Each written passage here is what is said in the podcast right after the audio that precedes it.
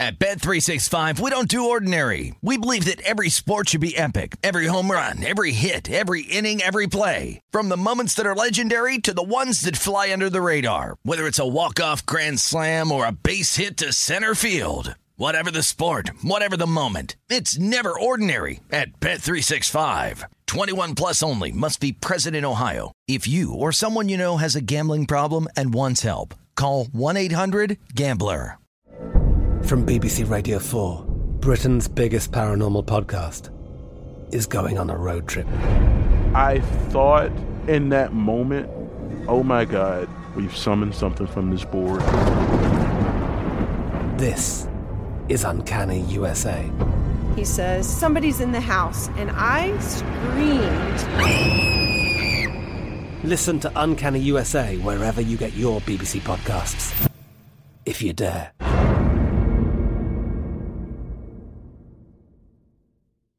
What's up? This your boy Lil Duval, and check out my podcast, Conversations with Unc, on the Black Effect Podcast Network. Each and every Tuesday, Conversations with Unc podcast feature casuals and in-depth talk about ebbs and flows of life and the pursuit of happiness. Unlike my work on stage, I tap into a more serious and sensitive side to give life advice and simply offer words of encouragement, yet remind folks to never forget to laugh. Every Tuesday, listen to Conversation with Unc, hosted by Lil Duval on the Black Effect Podcast Network, iHeartRadio app, or wherever you get your podcasts. Presented by AT&T. Connecting changes everything. Uh. Check it out now. Uh. No doubt now. Uh. Friday, June 24th, 2022. It is the Beating the Book podcast. Gill Alexander, thank you so much for joining us today for tennis's third major of the year. Obviously, the one on grass, tennis's uh, shortest surface season, the grass season, but all was culminating at the championships at Wimbledon, the fortnight at Wimbledon. And what I love about doing these tennis pods so much, and we have committed to, in addition to our megapod and guessing lines during football season, to doing all the tennis slams, because this is, for me, again, the ultimate nirvana. Because honestly, there are two people on earth that I would like to talk about this subject with always and they are kind enough to join us once again on this podcast from England. You can follow him on Twitter at Tennis Ratings. He does great stuff for Betfair, the finest tennis handicapper to which I owe tons of inspiration for doing it myself. Dan Weston is with us, fresh off a magical cruise through the Mediterranean. How you doing, Dano? Yeah, I'm good, Gill. Yeah, yeah, really enjoyed the cruise. Now ready for Wimbledon. Oh, I, I by the way, should I can I say the name of the cruise ship? Should I should I give them a plug? Feel free, feel free, give a plug. What is it? What is it? I don't want to botch it. The Wonder. What is it? Uh, Wonder of the Seas from the, the Royal Caribbean. the Wonder, Wonder of the Seas, which will be in Cape Canaveral, Florida. You said in November for those who are interested. Uh, so they do European season until, from from I think May until November, and then American season, Caribbean season from uh, from there onwards for the next few months as well. I love it, a Caribbean season. I love that. Sadly, it's in the middle of our uh, pro football season, so I'm out of luck, as as this gentleman probably is out of luck. Uh, the other one here that I'd love to talk to about this subject, and others, by the way, which I probably start with. Uh, you follow him on Twitter at whale underscore capper. He is co-host of both the Deep Dive and NBC Sports Bet the Edge podcast, which he does respectively with with uh, his buddies, uh, with his buddy Andy Molitor, and then with Sarah Perlman. It is Drew Dinsick. How you doing, Drew? From his backyard in Long Beach. Yeah yeah, no, no complaints here. No, um, no feeling, complaints. feeling great. No complaints um, funny, here. Funny as long, you guys are talking about boats. I'm going boat shopping this afternoon, so you know it's uh not not really. But, uh, what a what a, what a what a great uh, what a great draft. The NBA draft was unfreaking believable last night. Best uh, one of the best nights I've had as a as a sports bettor without question. And um, you know what do you do when you when you have a, a night like that? You, You get buy up the next morning. You know, you get up the next morning, you start grinding tennis. That's uh, right back, right back into the grind. So Uh, let me let me explain to people since there's going to be a lot of people who are just tuning here for tennis. I know Dano is probably like, "Wait, what is this?" So last night we had our National Basketball Association draft, which typically, from a betting perspective, takes a huge backseat to our National Football League draft, which is a betting extravaganza for those of us who bet that kind of thing. And this year's draft the reason that Drew is beyond belief happy today, and as he mentioned, slightly hungover, uh, is is is that this year's draft, which you know up until about a week ago was very quiet as as typical. Then within the last five or six days, there's been a there was a monumental move on the person that uh, ultimately did get drafted number one last night. But about a week ago, he was 20 to 1. Four days ago, he was still double digits, 12 to 1. And then there was this unbelievable dip in his price through the year. His name is, uh, through the week. His name is Paolo Banchero from Duke. He ends up being the number one pick of the NBA draft, goes to Orlando. And uh, I gave a passionate speech on Monday as to why I thought he would be the first pick of the draft. Drew made out like a bandit. Um, bet I'm going to guess more than I did on this even, and I bet a lot. Uh, we also have a friend, Bill Krackomberger, who made out big time. But anyway, it becomes one of the greatest betting case studies and results in probably both of our betting lives. It's up there. It's on the. It's it's one of those ones you'll remember for years to come. Wouldn't you say, Drew?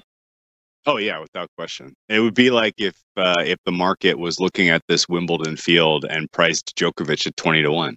Like, yeah, it was a 50-50 chance, man. He should be, you know, he should have been right. Uh, he should have been a pick 'em, and uh, you could have got it at, a, at just an absurd price for going on a week and it just so happened to be the most liquid market in all the draft too, which was just on. You know, the, I don't know that that's going to come along again. I hope it Again. does, but Yeah. but uh, but that yeah, that was that was something to be to something to see. Guy at Caesars Sportsbook said the market for the number one pick in the NBA draft ended up at Caesars. I don't know about other books, but at Caesars, 10 times the handle for the NFL draft number one, which is mind numbing, right? Just could you could never have predicted that. I definitely wouldn't have. Yeah. I'd have lost a lot of money on that. That was an upset. Yeah. Yeah, that was an upset. Anyway, Dan, I'm sure this was riveting to you, but otherwise, but like, Love it, love it, love it. Yeah. So now extra extra extra liquidity in my accounts to to dunk on tennis. So Yes. I'm in good shape. and I have I have Ole Miss this weekend at 100 to one in college baseball. Oh Jesus. for an amount of Wow. money that will make William Hill notice if I win. Uh oh. Yeah. Let's just put it that way. So between the Warriors, Banchero, and this, this could be the greatest betting stretch ever. And as you point out, and now there's Wimbledon, which is just Yeah. like, oh my god, and the tennis tournament hasn't even started. And so let's get to that. The draws are out. Unlike the last time, Dano, you weren't you weren't able to be here for the French draw. Drew and I Yeah. were actually doing this podcast while the draw came out for the French. Oh, yeah, yeah. And if you recall, that was the, the draw where Tsitsipas basically got his own half. Yeah. And so we Yeah. were just we were mind blown while this was coming out. This one, and let's start on I want to start on the women's side because I think what I saw today on the men's draw made triggered a bet for me on the men's side. But l- I want to start on the women's side where oh you oh I'm surprised you're surprised. We'll see. Uh, women's side, my real quick reaction to the draw, and, and, and we'll get yours immediately, which is quarter one with Iga, Iga Swiatek, pretty favorable for Iga. I have a again a nine to one ticket from the night that Ash Barty retired. I was looking for any stray Iga French Open numbers. I didn't find any of those, but I did find a nine to one at Wimbledon. She's never won on grass before. Her quarter looks pretty good to me. Um, quarter four going all the way to the bottom. I think Maria Sakkari should be telling herself, or her camp should be telling her, look, we should be able to win this. Then I'd say quarter two going back is a really difficult one. Simona Halep's uh, quarter, if you will, for lack of a better term, is uh, even though she's not seeding, it isn't her tournament. It isn't. It shouldn't be called her quarter. I think that's a really difficult one, and I think quarter three is pretty difficult. I'm curious, Dan. We'll start with you. What your reaction was to the women's side? Um, it's it's so, it's so interesting because obviously we Swiatek just hasn't played a lot on grass at all. She hasn't played the warm up events, Uh, and for me, I think that makes it a real risk Yeah. for anyone her at short prices over the coming couple of weeks. So I I had a look at the the prices on Betfair at the moment, and she's she's two point eight four, um, pretty similar pre draw, and in that quarter one, you've you've you've got some threats. I do I do think she's had a kind draw for sure. Um, historically, on grass, someone like Muguruza will, will will challenge her, uh, push her. Rybakina maybe at a big price. Uh, Andreescu potentially. Uh, if she's playing well and fit, that could be some options for, for challenging her, some tough op- some tough opposition there potentially. But I think she's she's going to be pretty happy with her draw. Yeah. Um, and by the way, just let me interject for those listening, American audience listening. Um, when Dan says short prices, by our parlance, what he means is a long price, opposite based on the on the fraction system. But I'm I'm with you completely. I think anybody jumping in right now on Iga for the tournament in our betting uh, parlance plus 150 ish, I just don't think you make that bet. You just don't make No. that bet. Yeah. What did you think about what did you think about the the Simona Halep quarter number two there? That seemed Mm. really competitive to me. Yeah, and interestingly, uh, Halep has barely played on, on grass at all over the last couple of years. Prior to, to this year, where she's she played a couple of warm up events. Um, I like I like Halep in terms of but that she actually got pretty good numbers on away from clay this year, which is is not always the case. But obviously, we've got the injury doubt on her from from Bad Homburg, so that's a uh, something of a red flag. Although we'll, we'll wait to see how she she kind of maybe plays in that first round game against uh, Muchova, which is a tough first round game if you're going to uh, Yeah, she's have got, a yeah. Yeah she out. has uh she has of course uh, Katie Boulter who's been playing very well in that. She does have Amanda Anisimova, uh, perhaps most prominently Coco Gauff, who has been playing great tennis, is in there. Coco Gauff, by the way, with the exception of Ons Jabeur, the shortest shot beyond Iga Swiatek. And then there's Serena. What do we do with Serena? Do we have to give her any credence here, going for her 24th slam? Any any credence at all, or, or is this just a Tiger Woods on a, on the wrong course kind of thing now? Even though this would be the right surface for her, I guess. Bad analogy. Yeah, I'm. I have an opinion on all Please. this. I guess Please. So I'll jump in. Yeah.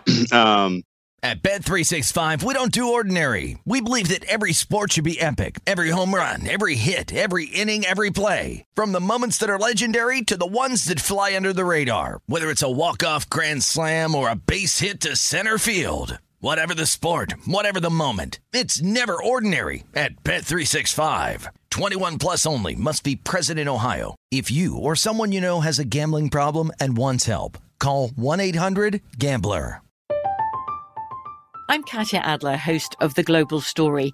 Over the last 25 years, I've covered conflicts in the Middle East, political and economic crises in Europe, drug cartels in Mexico. Now I'm covering the stories behind the news all over the world in conversation with those who break it. Join me Monday to Friday to find out what's happening, why, and what it all means. Follow The Global Story from the BBC wherever you listen to podcasts.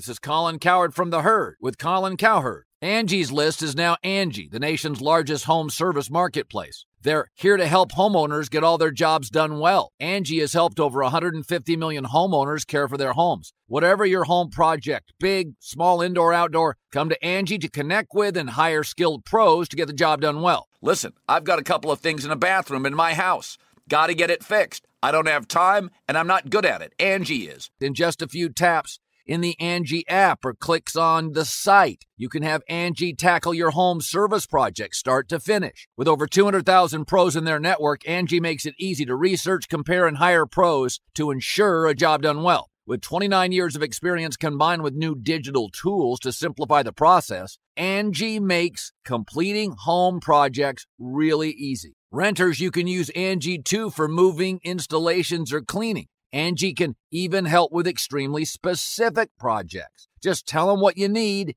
and Angie will find the right solution for you. Get started at Angie.com. That's A-N-G-I dot com or download the app today. I think the draw was a little not as imbalanced as the men's French Open, but I do think all of the dangerous players outside of Ons Jabeur ended up in the top. Um, and I think Q2 is the kind of the quarter of death Yeah. on the women's mm-hmm. draw. Basically, every kind of every player with a high enough ceiling to really give it to Iga, kind of sitting in that Q2. So Iga, if she comes out of Q1 is going to have a very very challenging semifinal head to head at whoever emerges. Now that player may have that may, you know, they may have fired so many bullets to get there that Iga can dispatch them and make a final here. But I share Dan's concern and skepticism about Iga's lack of experience on this surface. I don't think her game especially lends itself to being a strong grass player. Um, and I think Iga's camp's decision to have her basically, you know, more or less throw up the white flag for grass season was probably strategically good. Like she'll get some reps on grass this year, but it's not, you know, she's not going for a calendar slam or anything. She's going to be the world number one easily for the next, you know, year in time. Um, and so saving up some of her bullets and then going for uh, a U.S. Open, I thought was very, very, you know, potentially. Like I'm assuming that's what they're doing. I thought that was strategically smart because she can, she can and should be a massive favorite to win the U.S. Open. Yes. Um, slower hard court. That's that that should be. Uh, you know, you want to you want to run it back all the good feelings about how easy it was that Iga won the French Open. Like save your bullets for for the U.S. Open. I don't think Wimbledon's your your time to to go after this with aggressiveness. Completely Um, agree. Completely agree with that.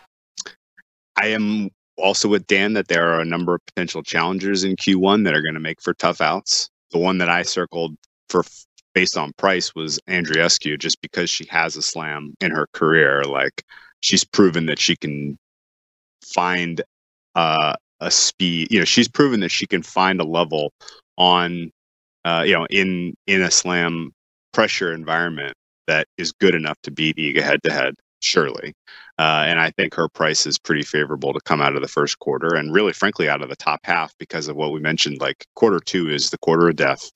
Um, Serena, uh, as you kind of alluded to, is a is was sort of the landmine in the draw. So whatever quarter she landed in was gonna you know was gonna automatically make that a challenging quarter. And she had played warm up doubles with Ons Jabeur in Eastbourne, but only really played those two matches. And I watched a lot of that.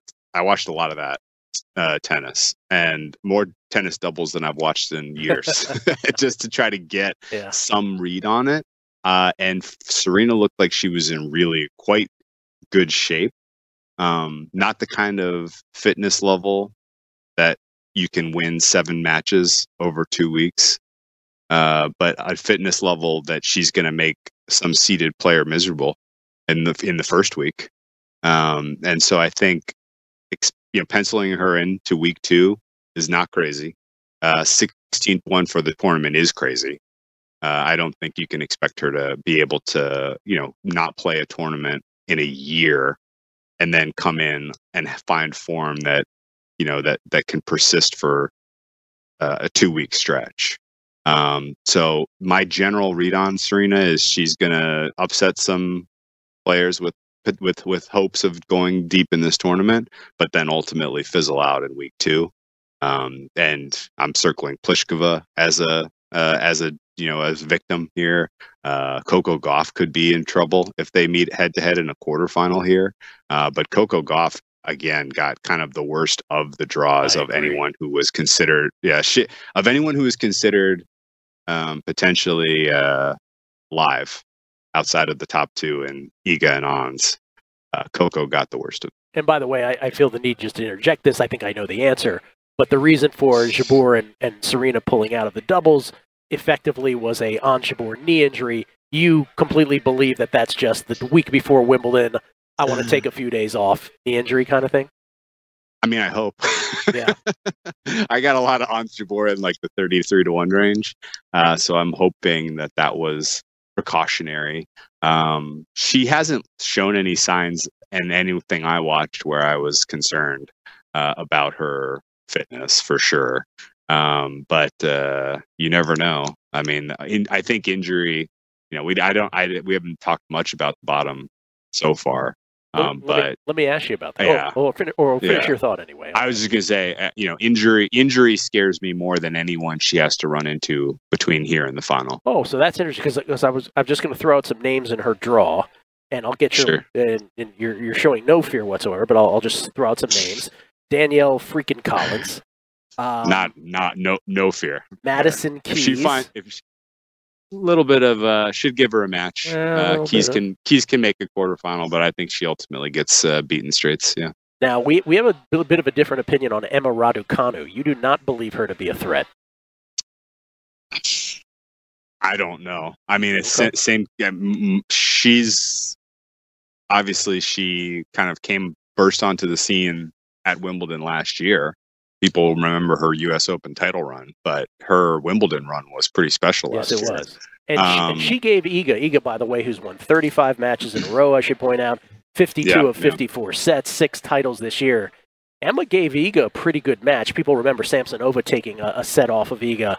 But Emma was pretty, pretty freaking good in that match. And I remember being impressed, like, oh, okay, maybe this isn't some blip. By the way, the one name No, that I, I, uh, the one name that I haven't mentioned in the draw, which is probably the biggest one, if you go into her data, her grass court data, and again, grass court data not as robust as other services, but Angelique Kerber, and I think you've pointed this out as well, Drew, and we'll bring in Dan for this as well. Her grass court numbers, 12 month, 6 month, however you slice it, are spectacular. Dan, I'm not sure how you feel about any of these threats to Jabeur. Yeah. First of all, I agree with Drew in that in that injury. I think is the biggest threat to to Jabeur, and it's interesting to see that on the Betfair market, her price is now the lowest that it's ever been. So the Betfair market is not remotely spooked about this injury issue at all. Um, she's had, she's been well supported, and and so they're not concerned. Uh, I think yeah, peak Kerber, you would you would say probably would be a bigger threat than most in, in that third third quarter. Um, I'm also on the anti Raducanu um, position. Um, I just can't get behind a player who has has won 54% of service points on hard or indoor hard this season. That, that's just that's just nowhere near good enough. And and what do you need to, to do well on, on grass? You've got to serve well. You've got to serve consistently, and, and I think it's asking a great deal of her to, to turn that around in the short term.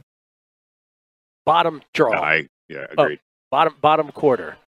Do you agree with uh, the, what I said about this earlier? Is that if I'm if I'm Maria Sakkari's camp, and she has not had a s- tremendous stretch here of tennis of late, and I'm like, okay, well, there is Belinda Bencic, uh, if I've got the right draw here. Anett Kontaveit is, Yeah. the, is the high seed in that uh, in that quarter in that quarter, but uh, Belinda Bencic is in there. Beatrice Haddad Maia, my girl, Drew.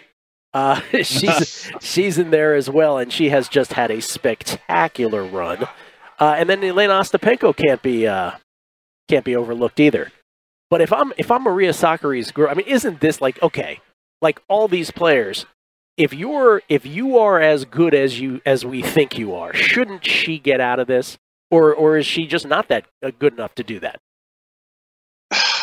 I'm gonna go with B.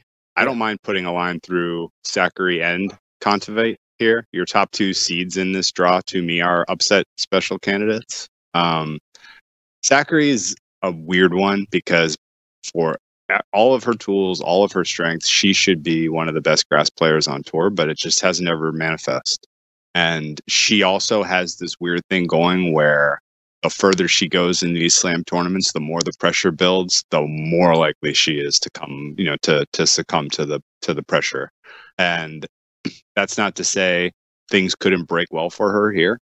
You know, Jabeur gets hurt, all of a sudden, you know, Sakkari, uh, you know, comes through with an easier path than expected to a final and faces someone who's either battle weary, or you know, battle worn, or uh, or just you know not ready for the moment. Like she could win, sure. I there's not it's not crazy, um, but I guess if Sakkari wins this title, I'm going to lose a lot of money. I'm betting against her in the later stages, surely, just because I'm going to be expecting her to ultimately uh, capitulate. You- she's done it every time she's been there. Drew, you have you have Jabeur at thirty three to one, as I recall. Yes, yeah, and I, I again, to kind of the Kerber comment. So again, let's just pretend that something happens to Jabeur. Kerber is my immediate favorite to win Q3. Well, like no question, no question for me. And it was a shame she got put where she got put up against Jabeur in round four potentially, and that should be a really good match. Uh, Kerber's got the experience on grass, which is something that takes years and years of playing on grass to get. and she has proven that she can get it done on grass. Her game, is, you know, her, her grass game is awesome. Uh, her loss to uh, Alize Cornet was weird. I don't know what happened there. I don't know if she didn't really like if she wasn't really into that match, didn't feel like she needed it anymore. She was ready to kind of move on to Wimbledon or what. But I thought she was going to win Bad Homburg. Uh, frankly, to win the whole tournament. Um, so to see her go out was was strange. Um, but I don't know that that's a red flag. I think ultimately Kerber goes down to Jabeur, and I think, uh, but I think let's say it's Sakkari Kerber as a semifinal just for the purpose of making a price. I would I would personally bet Kerber at any dog price there. Um, I think I would make her a, a, a decent favorite over Sakkari at that stage of a tournament like this. Oh, dog approves. Okay. Yeah. so yeah, dog likes the underdog in uh, in Kerber. Yeah. That's if that's where you get. But Yeah. I don't know. I mean, maybe maybe Dan, do you have a, a differing opinion on Sakkari's chances here? Yes and no. Um, y- I can go with you certainly for the sort of latter stages, but she has like probably the biggest gift first week that you you could ever wish to see, uh, and you look at Q4 and you think, okay, Ostapenko, Bencic, Haddad Maia, Kontaveit, who hasn't played a, a, a grass warm up event at all. Bencic has been injured um, there's there's a few ifs, buts, and maybes around a lot of the guys in that quarter, and I think if you're looking at this Q4, this is the quarter where maybe it could open up for somebody, and she might not actually have to play anyone half decent until the semi-final. Yeah, that's that was my thinking when I saw this. I'm like, okay, if you're, you just, I don't know why I placed myself, but I'm okay. This is the one. Like this, we have no excuse anymore in this draw right here, based on everything you just said. Um, Yeah. So now, if you don't have Drew's 33 to one on odds, if you don't have my nine to one on Swiatek, I get it; those aren't available. What's the best bet either in the futures or in the quarter market right now as you see it? Dan, we'll start with you.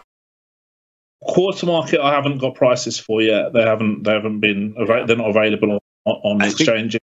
Um, Yeah. Um, for me, I, I, I- I like Sakkari Q4 because I think it will open up for her. Um, a really, really big price. I, I'm quite happy to take Swiatek on with someone like Elena Rybakina, or just, just, just, just someone who's actually a competent player with upside who who could who could come through that Q1 where there's not a great deal of really high level players. Just there's a there's a couple of thoughts there. If you've got obviously if you've got Jabeur at 33s like like Drew has, you're very very happy with life right now. Um, and, and and obviously Swiatek at nines, you might want to you can let it ride, or you might want to hedge part, part of it in week two. I don't know, but the the yeah, the, I think that there's. I mean, I I, I wouldn't want the Swiatek current price put that way. Drew, same question. Yeah, I think um, there's. I've seen some uh, of the uh, kind of uh, smaller shops in the UK hang quarter prices, and if those end up going, you know, anything like that hits the exchange, then I'm very much going to have uh, Bianca Andreescu uh, Q1 and top half. Uh, I think she can make the final here. Uh, good enough, high enough ceiling. Like Dan's Dan's setup of who has the upside, you know, and that that for me the answer is pretty squarely Bianca Andreescu. You know, I've, Um, I've felt that way about Bianca for so long now that I'm Yeah, ki- that I'm kind of Yeah. I'm kind of fatigued by it, to be honest with you. I think the market is too. Yeah. Uh, which is giving you the opportunity to get her at a pretty cheap price. Um, like the like the case against Jabeur is pretty straightforward. She's never done it at the slam level. Like this would be a maiden slam. Doing a you know maiden slam at Wimbledon's not easy. Uh, very few you know players have won their first slam at Wimbledon. Um, certainly in this in today's day and age, especially. Um, so you know, will the moment, you know, will the will the lights be bright on center court in week two, and will she, uh, you know, be able to find what is, to me at least, has clearly been the best grass tennis on the women's tour uh, over the last two seasons now. Um, you know that that's the that's the bear case for Ons, and Uh, I think if you're looking for an upside against her, then you're looking for someone who at least has a slam in their pocket, who is playing their best tennis this spring and summer so far. And I think Bianca checks those boxes. So um, at a at a at a long shot price, I think it's worth a uh, uh, worth a look. All right, Drew. By the way, broadcasting from his uh, backyard. I can't tell you how awesome this is. In a morning after NBA draft snapshot, he's going to buy a boat later today, ladies and gentlemen. a buy a boat. I know. I, I got a lot of taxes to pay, Gill. uh, okay, so let's go to the men's side, and I'll get again. I'll give you my first impressions off the top, and we'll see what you guys think. One, um, Novak Djokovic, the rightful favorite for sure, as I think we all agree of this tournament. Uh, he didn't have he didn't get the easiest draw at all here in this bracket in terms of like what you could throw at him anyway. It's I mean, listen, I'm not saying he's going to lose at any point here, but I'm just saying Carlitos, I get it. Not Carlitos' is number one surface, but uh, Carlos Alcaraz. Don't call me Carlos, call me Carlitos or Charlie Alcaraz. I think I'm going to go with Charlie. Charlie Alcaraz is in there. Uh, both serve bots, Opelka and uh, and Isner are in there, which is always fun. Van Rijthoven, I feel the need I should bring him up. Uh, Tim Van Rijthoven, who I believe played in nine ATP career matches and then won a grass court tournament in the Netherlands just a few weeks back. He's a wild card. The home favorite, Andy Murray, is in that bracket as well, in that quarter, as is Jannik Sinner. Anyway, that's all in Djokovic's quarter. I feel like quarter two is completely wide open. I think quarter three seems like a Berrettini Kyrgios head to head if Kyrgios decides once and for all in life to be serious about two weeks at Wimbledon. That's a huge if.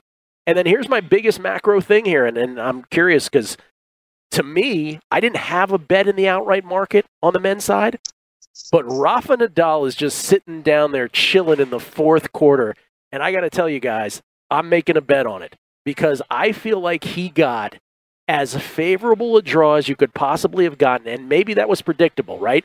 Rafa Nadal, who's halfway to a Grand Slam, that hasn't happened since Rod Laver did it in 1969.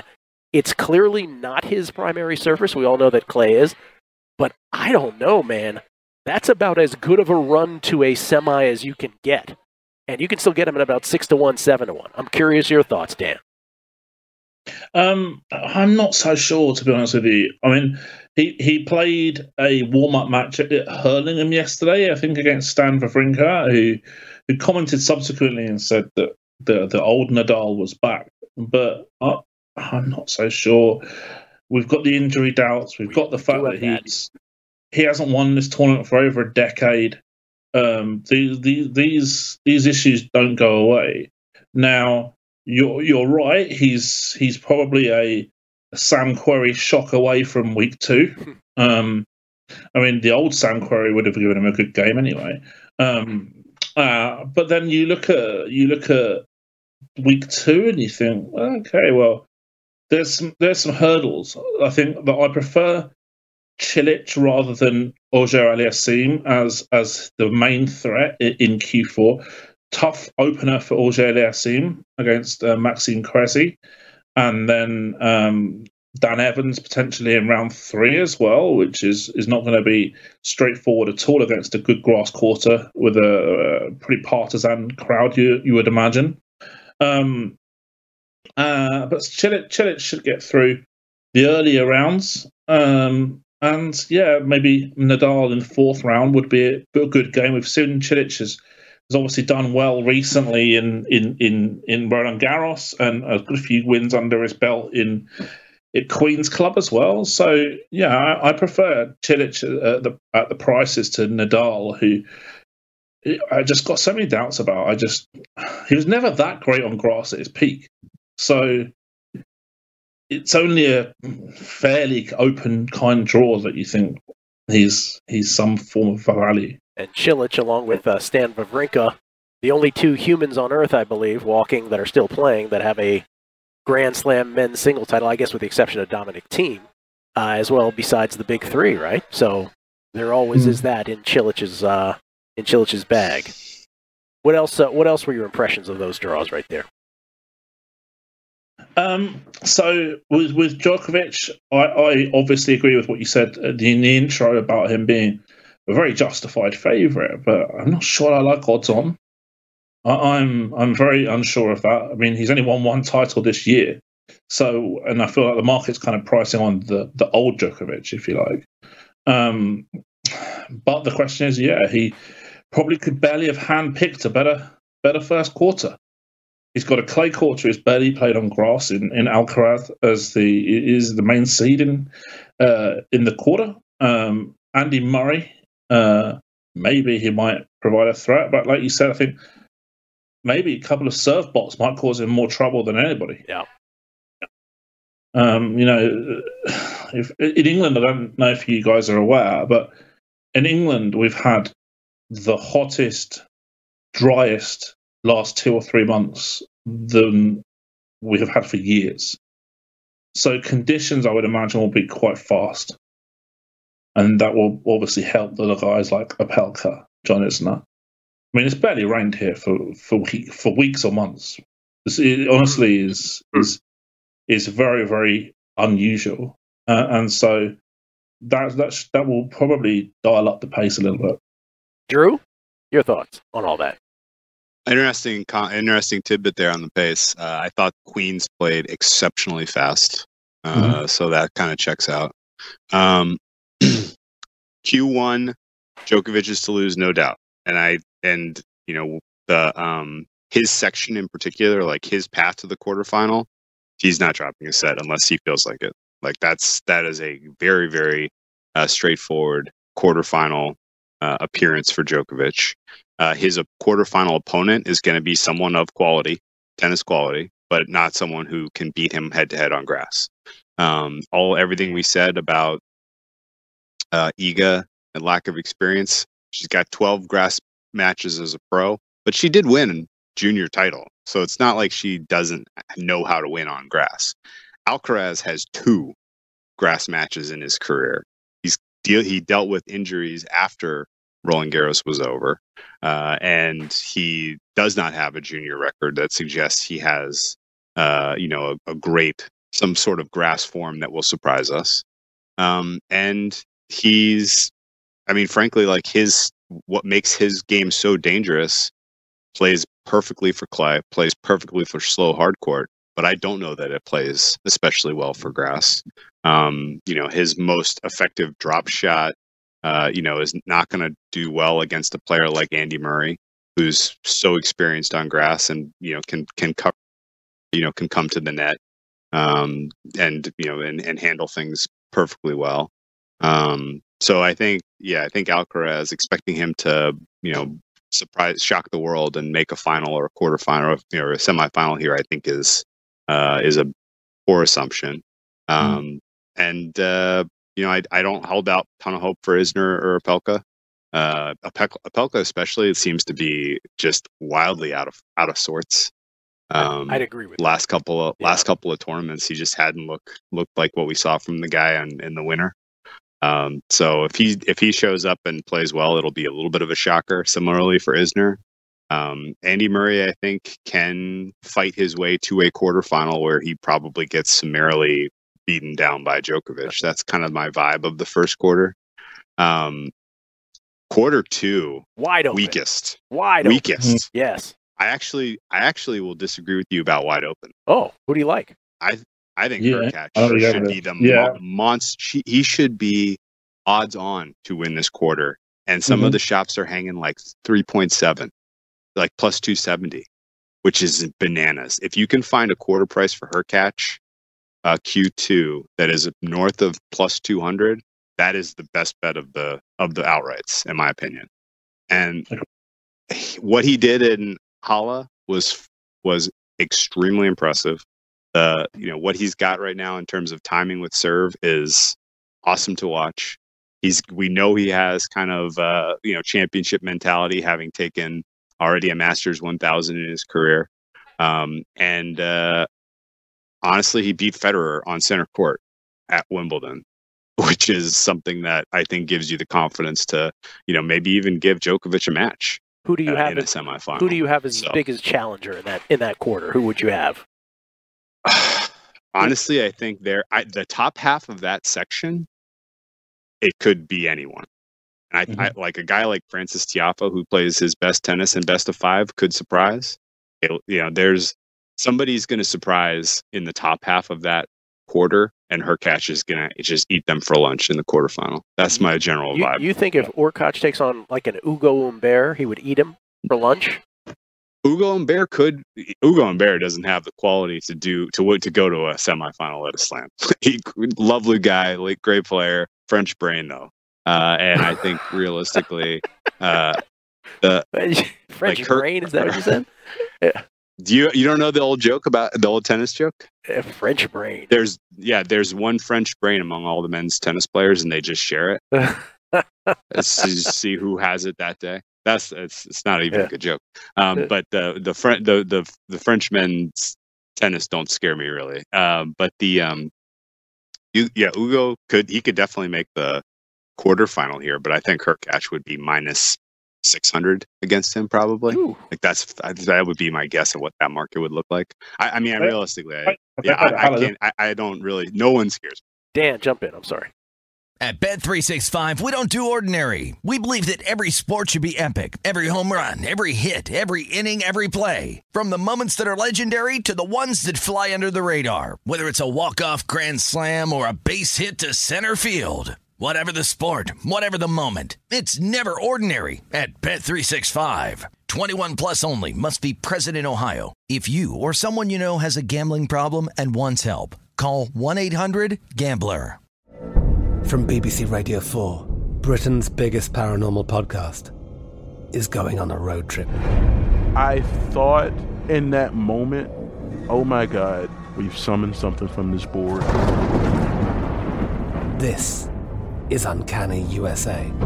He says, Somebody's in the house, and I screamed.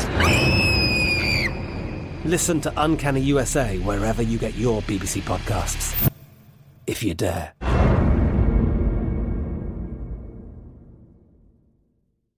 This is Colin Cowherd from The Herd with Colin Cowherd. Angie's List is now Angie, the nation's largest home service marketplace. They're here to help homeowners get all their jobs done well. Angie has helped over 150 million homeowners care for their homes. Whatever your home project, big, small, indoor, outdoor, come to Angie to connect with and hire skilled pros to get the job done well. Listen, I've got a couple of things in a bathroom in my house. Got to get it fixed. I don't have time and I'm not good at it. Angie is. In just a few taps, in the Angie app or clicks on the site. You can have Angie tackle your home service project start to finish. With over 200,000 pros in their network, Angie makes it easy to research, compare, and hire pros to ensure a job done well. With 29 years of experience combined with new digital tools to simplify the process, Angie makes completing home projects really easy. Renters, you can use Angie too for moving, installations, or cleaning. Angie can even help with extremely specific projects. Just tell them what you need and Angie will find the right solution for you. Get started at Angie.com. That's A-N-G-I dot com or download the app today. Yeah, they played at Halle. Um, Yeah. and that was straight sets for for Hurkacz. Um, Do you have a market up by any chance? solid. Yeah, it was. Uh, he was about 1.5 that day, but I think that's that's changed a lot because in the last sort of week since then, yeah, having having done well in that tournament and also uh, then Humbert losing to Montero in Eastbourne and the fact that it'll be best of five, I think you probably Yeah. will get that sort of one to five, one to six ish in a slam against against Humbert, like like Drew says. Um, and don't forget with Humbert as well that he's he's only won two of his last ten matches. So so the, he hasn't had a great year at all. No, Humbert was the defending. He was the defending champion at Halle, wasn't he? Humbert, I believe, going into this year, if I'm not mistaken. Oh, that's testing my memory there. Same. I I couldn't I couldn't have told you Humbert ever won a title. He won a grass title last year. Wow. I just check it. Yeah, you're actually right, Gill. Yeah, Oh, wow. spot on. It beat eleven in the final. Yeah, yeah. And Alexander Zverev on the way as well. Um, but, but no, I do think that yeah, I agree with, with Drew completely. That's that's the standout for me. It's it's open in terms of we're gonna work out who faces him to win the to win the quarter, but it's for me cut and dried as to him being an overwhelming favourite in Q2. Would you say Norrie was the biggest threat in his his that bottom half Oh, of Q2? Don't ask Drew about Norrie, Dan. We don't do that. Norrie Norrie's on upset. Norrie's on upset alert every round, Dan. Drew, tell tell, Ah. tell Dan what you call him. Yeah, scam, scam Norrie. he calls him I mean- Scam Norrie. Never guy- bets on guy doesn't doesn't have a good win in his career. I'd like seriously find go go find his best ever win. Uh, I just, Yeah, uh, I'm just, I'm just saying it now. Yeah, he Just- beat he, he only yeah that's right he beat Basilashvili for a title right that's true Congrats! Yeah, he got an Indian Wells. T- he got an Indian Wells title that was the softest draw of all yeah time. that's true Uh, and uh, yeah, His biggest win was against Bautista Agut and Davis Cup on clay 2018. that's that's about that's. I- I'm fine with that as as a you characterization. will accept that answer yes I will. Yeah, Yeah. fine with that. A lot of straight, Yeah. straight set losses when he's been a heavy dog, that's for sure. yeah, a lot of those. do you agree with the sentiment that I had before which is with with apologies to Stefanos Tsitsipas here um Yeah. that peak Kyrgios peak Berrettini would be the match there Q3 is the quarter of death. Um, every, every match in Q3, virtually every step of the way after round one, is going to be must watch. Um, all of those look good. Everything looks good there. Uh, uh, was a player who I had cautious optimism for when we started the grass cycle. He played his way into form at Stuttgart in impressive fashion his serve by the end of that Stuttgart title, his serve was unreturnable. And then he backed it up with a really impressive week in uh, in London at Queens. Um, I thought I was like watching carefully every one of those Berrettini matches in Queens, expecting that the layoff was eventually going to impact him in some way, that he was going to slip up at some stage, like just get tired even. Never happened. He was incredible that whole week. Um, and uh, when the going got tough against Kudla, he found another level in that match. Kudla, by the way, played his best at tennis Yeah, I've seen him yeah, play in a long, a long time. In that match in particular, um, he kind of treated in uh, in Queens in general. Um, but I think, yeah, I think Der- Berrettini with a favorable draw, I'm I'm futures for him at this tournament, but he didn't get one. His third quarter is going to be tough. He's going to have tough matches at multiple steps of the way to get to a semifinal here. Um, Kyrgios, Tsitsipas was the best grass tennis match we got this whole season so far. Uh, that match at Halle was absolutely awesome. Um, for whatever it was worth, the tournament organizers gave Kyrgios so much leash. Like they let him get away with wild, wild stuff on court. But in doing so, we got a really great match, which is always fun.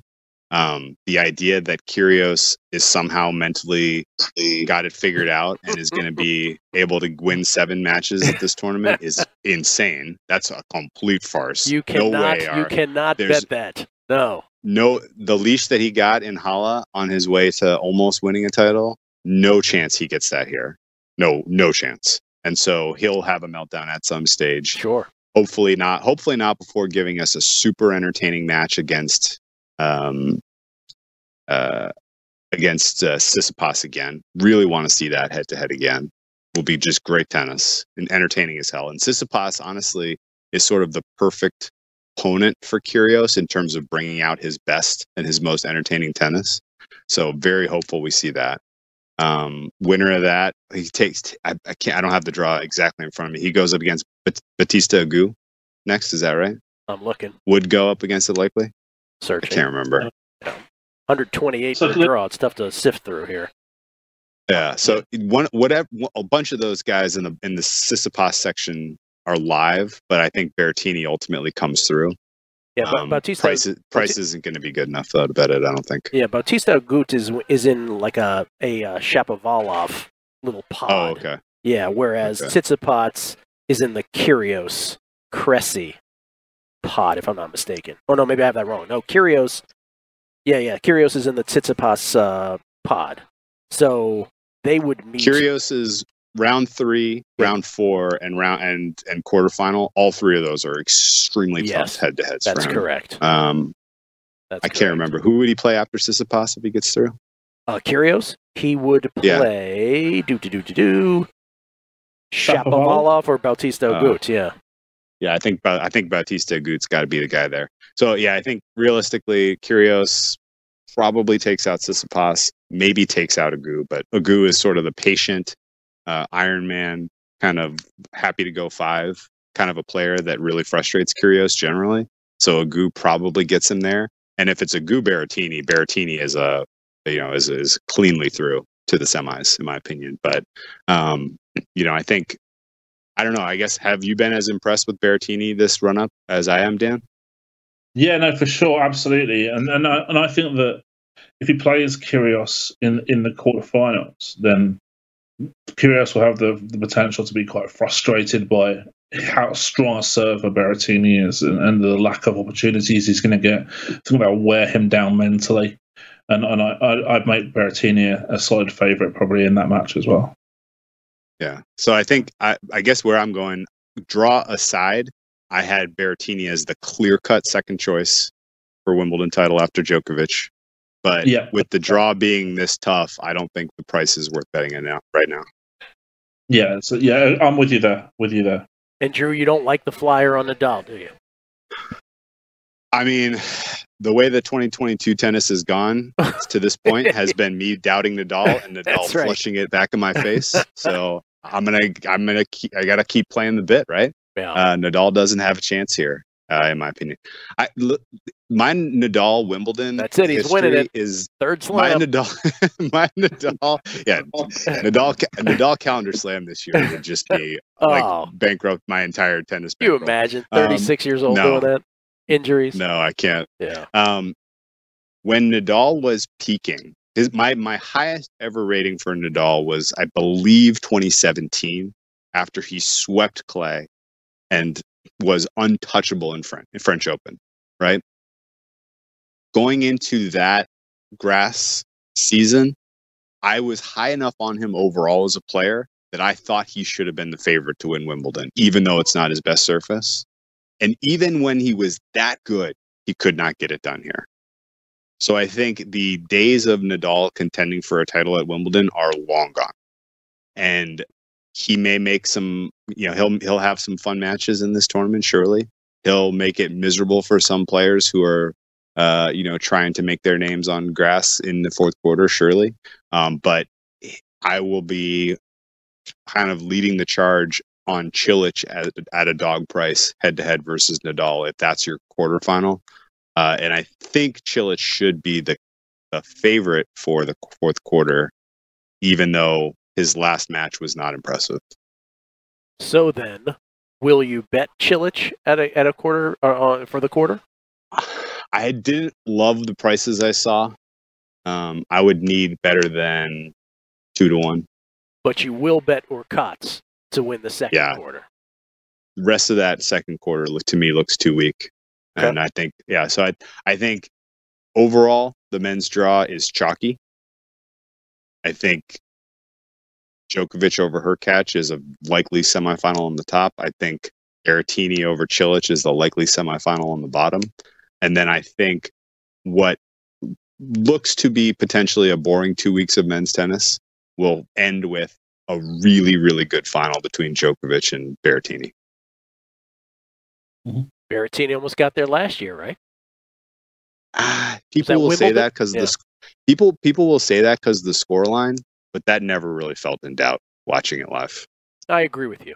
It didn't. You kind Like, of felt yeah. like Djokovic was kind of playing with this food for the first set, gave him one, and then he and then he turned then he turned it up, and it was it was see you later, buddy. Playing with his food.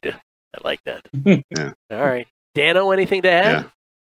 Yeah, a couple couple of bits and pieces. Um, I just I just got the Betfair prices up now on my uh, other screen. yes. And someone has placed, or I assume it's one person at least, has has has placed a twenty six thousand pounds order to back Tsitsipas at thirty sixes, which would be the is the is the next price on the the first price on the pink side. Um, so someone's obviously very keen about that. Uh, and just over eleven hundred pounds waiting on Hurkacz uh, at 18s as well to back him too, and just under three thousand pounds at Berrettini at seven point eight.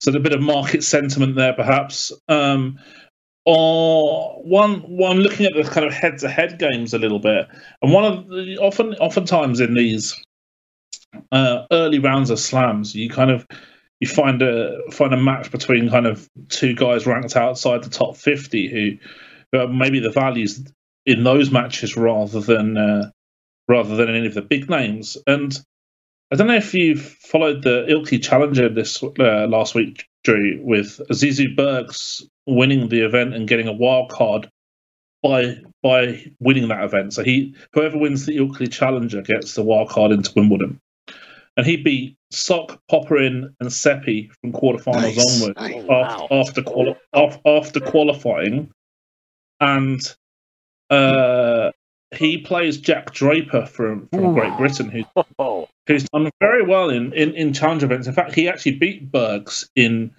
St. Brieuc, I think it was, indoors in, a, in the final uh, in March. Draper's done very well indoors, but if you look at and the people, I think what well, the reason why I've highlighted this game a little bit is because being British and being knowing how the British react to this type of thing, he got to the semi-finals of Eastbourne, and he will be getting a lot of coverage in in the run up to the tournament. Now, if you look at the the the, the players he beat in in Eastbourne, he beat a very out of touch Jensen Brooksby. He beat Diego Schwartzman, who's no grass quarter, and he beat Ryan Peniston, who's a very mediocre English uh, player, and was a heavy favourite to do so. So he's hardly beaten the who's who of, of grass court tennis to get to the semi final, where he lost to Cressy in the semi final. The uh, the other tournaments, he, he lost to Ruusuvuori round two at Queens, and lost in round two of the Surbiton Challenger to Peniston uh, after beating a, a, a, guy from Britain who was ranked outside the top 300 in the first round. So I guess what I'm trying to say is I think the markets and the media attention will be on Draper for this. And he's playing against a guy who's bang in form, coming in, having won a grass court challenger title. And at the moment, I'm looking at the early prices, and it's about 1.3 on Draper. Wow. So yeah, one one to watch. I think with the market anyway. I love it. Love that. Love it. Any? Have you looked at first round matches at all, Drew? I have not yet. Uh, only one I thought about betting was uh, there's an interesting up and coming player that the that's been fun to kind of follow. Taiwanese guy, Jason Tseng. He is a he was a junior uh, champ on both clay and grass which is one of those like somebody like this that's like a, the Belinda Bencic like path, right? Like a player who wins both the clay and grass juniors always catches my eye like, whoa, like this guy, you know, there's something there. And he's mostly stuck at the challenger level. Um, again, Jason uh, Tseng, and he got matched up against, I think, a very beatable um, British qualifier uh, and he was mm-hmm. about minus 125 on the open end. My my number said it should have been closer to minus 200. So uh, Tseng definitely got my attention in round one. Um, and then uh, you know outside of that, I haven't gone through the prices very carefully. That looks a great shot. Just having a look at this now. I mean, Alastair Gray, he's he's probably barely even challenger level. Let, let, yeah, he's Tseng is weird because he elected instead of taking his game to grass for the run up to Wimbledon, he stayed on the Jay Clay yeah. Challenger circuit. Um, he had mixed success on that. I don't know why he hasn't pushed harder onto grass personally, but uh, I think he does have a, a, a, level that's a lot higher than Alastair Gray. Yeah, I'm with you there for sure. That, that's a great shot as well. All right. I love it. I think we've all learned that uh, Rafa Nadal is going to make a deep run and torment Drew. Congratulations on yeah. slam number three in 2022. That's right. It's a 36, 30 million year old Rafa Nadal. I'll catch you in like in 13 days. I'll be like, well, there he is, Drew. There he Did is it again. again. Um, yeah. yeah. I love the Hurkacz's uh, the conviction for sure. Yeah. Um, yeah. Find that find that second quarter price. That'll be your best bet pre pre flop. It's going to be awesome. Women's and men's. Can't wait. Uh, Wimbledon starts. What are we talking about? Monday, uh, Monday England time. Yes, which will be, I guess, over, Yeah, which 11 a.m. UK. I think it's three Vegas. Yeah, I was going to say uh, really early in the morning, our time here in the Pacific time zone. I would. I got an important question for Dan. Yes. Mm-hmm. What is Dan's opinion on um, the uh, the end of middle Sunday off Manic Monday? Oh, good question. Um, good question. Wow. I actually quite like the Sunday off. I Uh, do too. you- I don't know why they did this.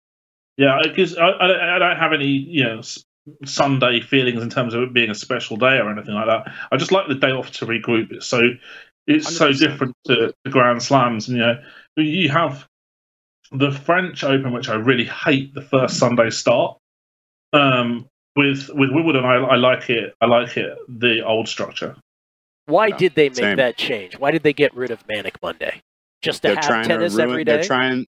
They're trying to ruin ruin the lives of us handicappers, Yeah. man. Yeah, Uh, you know, we need a day off to spend with our families, and Sunday is a great day for that. Like Dan said, you need to regroup right in the middle of the tournament. And boy, oh boy, like what a what a treat to get Manic Monday, where every single fourth Oh. round match is happening on the same day. Like that is What a u- day. usually yeah, that's usually the best day of tennis in the entire calendar year.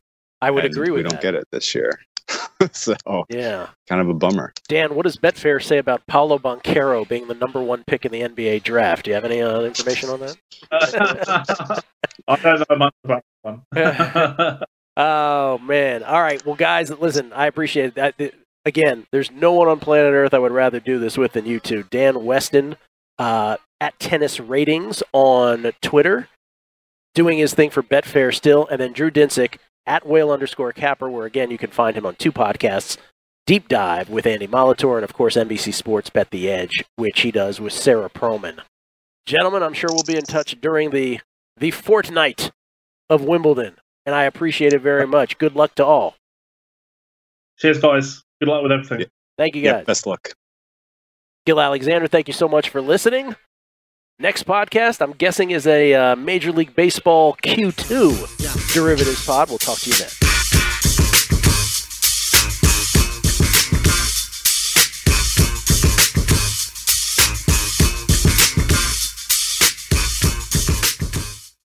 At Bet365, we don't do ordinary. We believe that every sport should be epic. Every home run, every hit, every inning, every play. From the moments that are legendary to the ones that fly under the radar. See for yourself when you sign up today and get $150 in bonus bets when you bet just $5. Whatever the sport, whatever the moment, it's never ordinary at Bet365. 21 plus only must be present in Ohio. If you or someone you know has a gambling problem and wants help, call 1-800-GAMBLER. Terms and conditions apply. I'm Katya Adler, host of The Global Story. Over the last 25 years, I've covered conflicts in the Middle East, political and economic crises in Europe, drug cartels in Mexico. Now I'm covering the stories behind the news all over the world in conversation with those who break it. Join me Monday to Friday to find out what's happening, why, and what it all means. Follow The Global Story from the BBC wherever you listen to podcasts.